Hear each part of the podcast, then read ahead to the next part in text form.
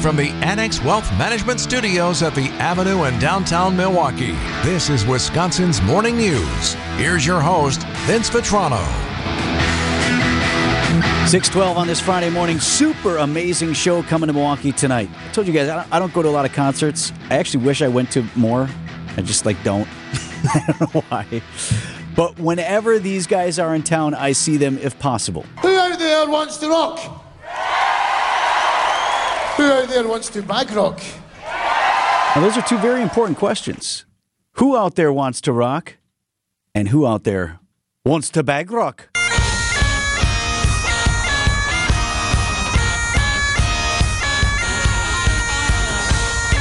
Ah, that's bag rock. It, it definitely is. Red Hot Chili Pipers Let's go. coming to town tonight. Maybe you've seen them at Irish Fest where they are an, a staple. They tour all over the U.S., but, you know, as they say on the ticket site, the best musicians from Scotland and across the globe, many holding world championship titles in their various disciplines. When I hear rock bagpipes, I can visualize the fight at the pub. Like I can picture it in my head.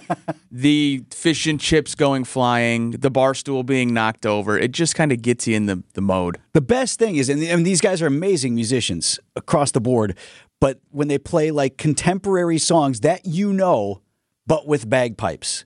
There's electric guitar mixed in, there's percussion, depending on the size of the show. Like I've seen them when they've had horns. Bring that go. in too.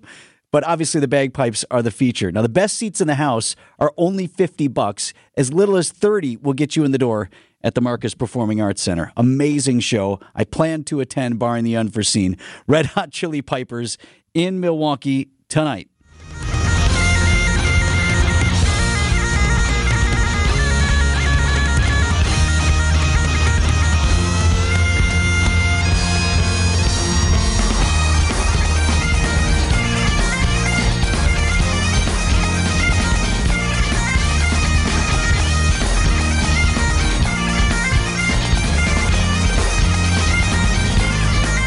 Six fourteen on Wisconsin's Morning News. Time for an update from the Gruber Law Office's One Call That's All Sports Desk. Here's Brandon Snide. Baseball is officially back as the Milwaukee Brewers open their season down in Chicago on Thursday against those Cubs. And with the game scoreless, that's well, that's when things started to fall apart for starting pitcher Corbin Burnes there in the third inning. Burnes stretches in the 0 1. Swinging a ground ball, right field, base hit. Scoring is Mastrobuoni. First to third goes Hoerner, and that throw cut off. Then Adames throws back in behind the runner at first Swanson and threw it away. Taking off for the plate is Hoerner, and he scores on Willy's error. It ends up being a two run play for the Chicago Cubs. RBI single, Dansby Swanson, and Adames getting aggressive. Try to essentially a back pick, and he threw it wide, so it's 2 nothing Cubs. A frustrating four-run third inning was all the Cubs needed as the Brewers, well, they just forget to pack their bats once again, only getting four hits throughout the game, and they fall to the Cubs for their first loss of the season, 4 to 0. Speaking after the game, manager Craig Counsell, he kind of expected the offense to struggle a bit going into this game. Look, it, it was a day where where offense was going to be difficult, um, as as you can get as you get many days here early in the season. Yeah, they, they I mean they got you know the walks kind of early hurt us a little bit, and then they they put the ball in play in the right spot, and you know we we didn't you know we didn't make a you know we gave them maybe one run basically, but um, you know and then we didn't do much offensively. Didn't do much offensively indeed. Burnes did go five innings. He only allowed that four run third inning, but he only struck out three batters, which was a, a low for him. The Brewers have a scheduled off day today. They are back at it Saturday. First pitch is set for 120. Brandon Woodruff is slated to get the start. Over to the NBA where the Bucks just a rough night in Milwaukee. They had themselves a night they will want to forget as well as the Boston Celtics trounced the Bucks for a final score of 140 to 99. The game started out eh, sort of close. Boston quickly pulled away towards the end of the first quarter, and they never looked back. Jayson Tatum scored 40 points, and Jaylen Brown added 30. In the the loss, the lead now drops the Bucks from the top spot from three games to two games. They only have five remaining. Their magic number remains at four. And head coach Mike Budenholzer, he knows it's a game of runs. The Bucks just couldn't get one on Thursday night. No, I, I mean I think we were three for 22 at halftime, and um, you know it's like it's like always. I'm sure that there were. Um, you know, a handful or a couple that were, were difficult, and then there's a handful or, or more that you know you feel like you can make, and games can flip and change, and um, runs can happen, and we weren't able to make a run back. So, you know, we got to look at it. Uh, you know, there's some that you know I remember that that are good, and there's some that I remember. You know, we we didn't get good enough looks. Uh, so it's a little bit of both, but and, and you got to make some tough ones too. So. The Bucks can get some rest here as their ne- next game is until Sunday for another primetime showdown as Joel Embiid and the 76ers come to down. Tip off is set for that game for 7 p.m. One of the most front uh, one of the most important front office promotions for the Milwaukee Brewers this offseason wasn't just that of the general manager. That story is next on Wisconsin's Morning News.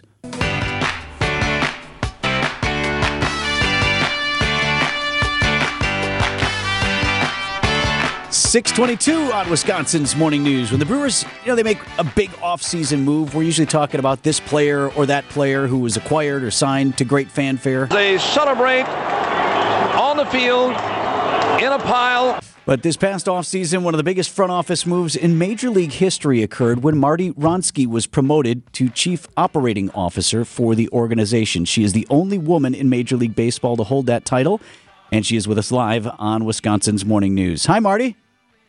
Good morning, Vince. How are you? It's great to talk to you. Uh, let me let me start there, if you don't mind, because if you Google your name, virtually every headline begins with "only woman in MLB as COO," "only woman this," "first woman that."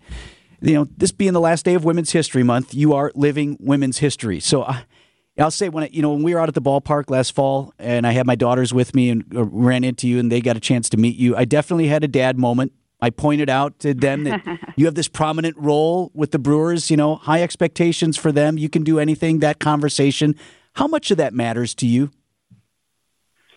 You know, first, Vince, thank you very much. I, I um, it was wonderful to meet your girls, and and it, it's really looking at, um, you know, kids and uh, you know the other young women who are in in the industry, um, or frankly in any industry. Um, it means it means a lot. And I will tell you, throughout the last couple of months that I've been fortunate enough to be in this role, I think it's meant more and more. Um, so much of anything we do is putting your nose down and, and moving forward and, you know, just working hard and, and doing your best. And when you've got kiddos like yours and other people reaching out saying thank you, um, thanks for, you know, putting your nose down and working, um, it, it makes it mean more and more. And I, I take that piece very seriously. Um, and it's it's really been it's been rewarding um, and fun. We're talking with Marti Wronski. She's the chief operating officer for your Milwaukee Brewers. So I know you're a lawyer by trade. So what is it that the COO does for, for a major league ball club? What do you do? Ha, yeah, great question, right? Um, no, indeed. I, I came up um, through the ranks as our um, general counsel um, and a, by training a lawyer. Um, and, and now I think as we move into, um, you know, sort of, I think a new world for all of us in some ways, new ways business operates, um, the, the significance, the ongoing um, increasing significance of culture in the workplace and, you know, working more efficiently and better. Um, so much of my role is just working with our executives and our, our amazing staff and Rick and our ownership group to, to take a look at our organization and making sure that we're continuing to, you know, work at those highest levels, evolve with, um, you know, the industry and evolve to make sure that we're giving our fans, um, you know, and our people internally um, you know, the best we can, and that we're doing things um, as effectively and innovatively as possible. So it's really, Vince, uh, I would say, a, you know, I joke, my, my title was General Counsel chief operating officer, um, you know, the, these very general titles because that, that's really the goal to look at the organization as a whole to impact things um, generally and across the board. And I'm really, it, has been really a ton of fun, a lot of learning. Um, I will tell you that, and it seems impossible after I've been around for you know ages. Um, but um, you know, right? You know, hey, let's let's call it what it is. I'll let you tell it. Um, it. All right, all right. So I've been around for 20 years, and no secret there. Um, but certainly, you know, the law let me take a peek on, into all sorts of areas of the business, and I, I just I hope to you know continue to evolve um, with the organization, um, and you know continue to strive for that excellence that the Brewers are known for. um, that we're very proud of. Well, so not to diminish all the amazing things that you have accomplished, but one of the more important jobs you've probably ever held with the Brewers, you have been Hank the ballpark pups keeper since he came home here to Milwaukee, and and Hank is doing well. Yes. Yes, and you know when you said earlier that if you Google me, what you'll see is you know the first. I thought for sure you were going to see say that it's Hank, I'm Hank's mom. Um, That's out there too. Yes. Months ago, Vince, that was what came up. um, no, um, it, it is. It's fantastic. You know, Hank is um, doing great. He's literally asleep at my feet right now. Um, you know, he's. We've had him nine years now, Vince. Um, so he's not, you know, a young pup, um, figuratively or literally, um, but he continues to be, um, you know, so impactful in so many interesting ways. Um, so yeah, Hank is great, alive and well. Can't wait for the season, um, it, which is the case for all of us. Will we see him at the um, ballpark yep, this Hank year. Marti? You know, we'll see. We'll see. You know, as we get older, sometimes, you know, as, as a pup, he's a little more stressed out, but he still does a lot of, you know, he, he likes to show up for the Humane Society and do their big walk, and he likes to show up for some things that um, Cecelia Gore and her team hosts. So maybe, maybe Vince. We'll see if we can get the days right and see how he's feeling. I certainly hope so. Marti Wronski, Chief Operating Officer for your Milwaukee Brewers. Congrats on all your success, Marti. I hope to see you at the ballpark again soon. Thanks so much, Vince. Bullseye!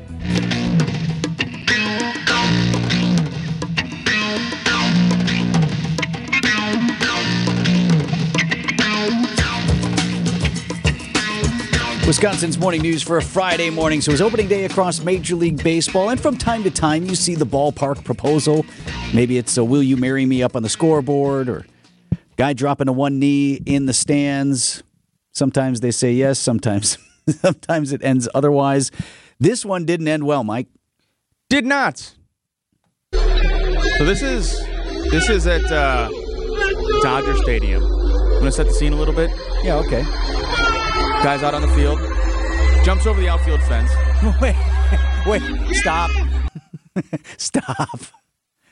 Guy jumps over the outfield fence. Yeah, wearing khakis, white New Balance, mm, Dodgers jersey. Sure, I know that guy. Dodgers guy. hat. Yep, yeah, I know that guy. Uh huh. So he's over the fence. wall, and now he's the on wall. the field. Right now, he is kneeling in center field.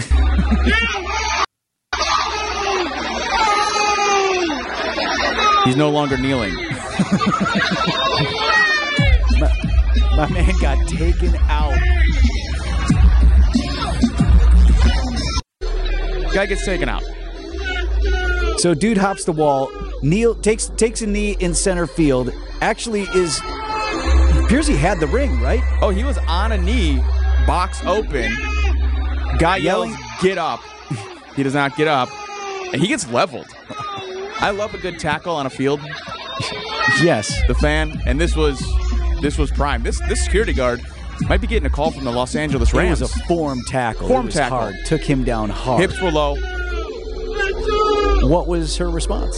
Uh, it caught Is out that- after that. Is Uh, that noted anywhere? shocked, horrified, probably? She said no. Because ladies, that's that's how you want to get proposed to. Your man violating local ordinances. I mean, at least he had his clothes on. Uh, yeah, Mookie Betts jersey. We can confirm it was a Mookie Betts Dodgers jersey. Like, Somebody's going to track that cat down today and do that interview. Well, he's probably right? your local hospital, getting treated for a separated shoulder. Happy opening day, 643 on Wisconsin's Morning News. Time for an update from the Gruber Law Office's One Call That's All Sports Desk. Here's Brandon Snide. The Brewers opened their season down in Chicago on Thursday and got held scoreless as the Cubs used a four run third inning, and that was all they needed to defeat Milwaukee for a final score of 4 to 0. Corbin Burnes did get the start, going five innings and allowing four earned runs, all of those coming in the third. The Brewers do have a scheduled off day today and are back at it Saturday at 120. Brandon Woodruff is slated to get the start. Over to the NBA, behind 40 points from Jayson Tatum, the, the Boston Celtics come into Milwaukee and trounce the Bucks by a final score of 140 to 99. Giannis did lead the Bucks in scoring with 24. Next up for Milwaukee is another primetime showdown Sunday night as Joel Embiid and the 76ers come to town. It's time for Extra Points, a sports opinion commentary on Wisconsin's morning news. Here's Brendan Snide. The Milwaukee Bucks are currently 55 and 22 and sit atop the Eastern Conference for the top seed by two games over the Boston Celtics. For the most part, life as a Bucks fan this season has been pretty great.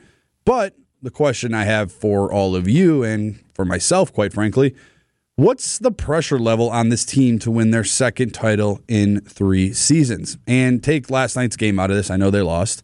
This has been something I've I've thought of over the past few months. Regardless of what happens this season, the Bucks do have some serious roster questions going forward. Brook Lopez, who has had a career year, he's due for a deal. Is probably looking to get a decent payday. And one of the big three in Khris Middleton is also looking for a big payday as well. Either one of them remain in town going forward? Look, Jrue Holiday is going to be 33 years old this summer, and before you know it the pressure mounts with each playoff series for a multitude of reasons. A few of those I just named off. If the Bucks don't have a parade this summer, what does the following season look like? Giannis is obviously not going anywhere, but a team that we have grown accustomed to watching over the past few seasons could and very well look different going into next year. Here's the bottom line. The Bucks in my opinion have a ton of pressure on them this very season to win a championship, whether we like it or not. And that's not just because I want to buy more hats and t shirts and decorate my basement. It's because this roster, like I mentioned before, could look very different after this summer. There may not be a cash money Middleton next year who's going to be 32 years old. There might not be a Splash Mountain who's in his 34th uh, year, 15th year in the NBA.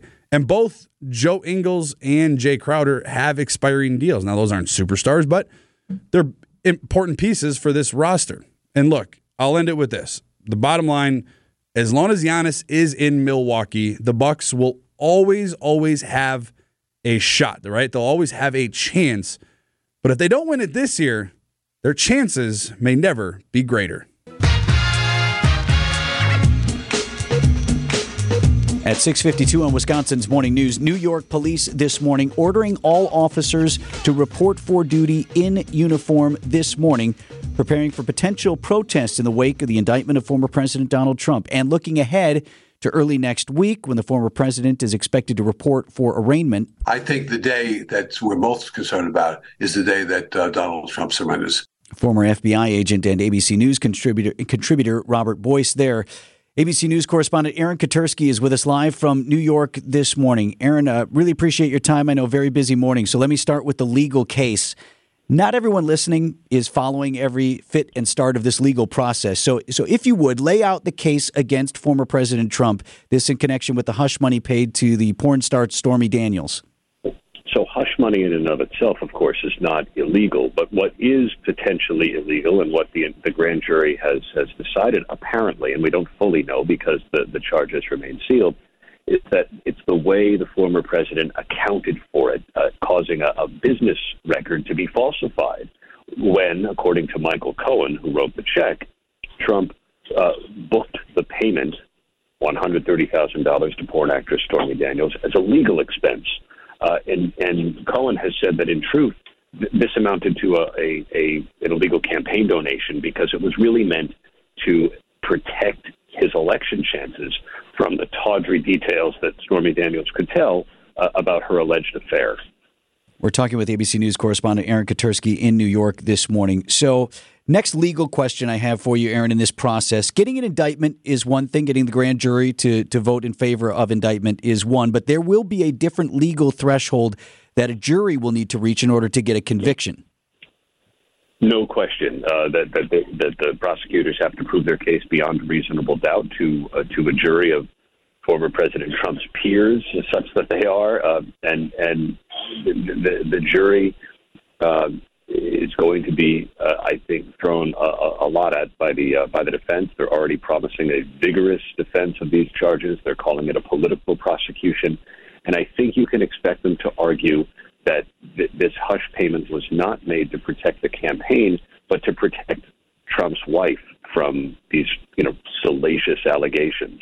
Uh, they they also will say that this was money Trump paid himself, uh, that that it didn't uh, come out of any campaign, uh, not that that necessarily matters uh, the way campaign finance law works, but I think they're going to take pains to show that uh, of all the things you could charge a former president with, falsifying business records doesn't amount to much. Now, that's a political argument, not a legal argument, but I think they're going to try everything. Uh, the the a jury in, here in Manhattan has already convicted former President Trump's company of tax fraud, so I think the DA's office was emboldened by that.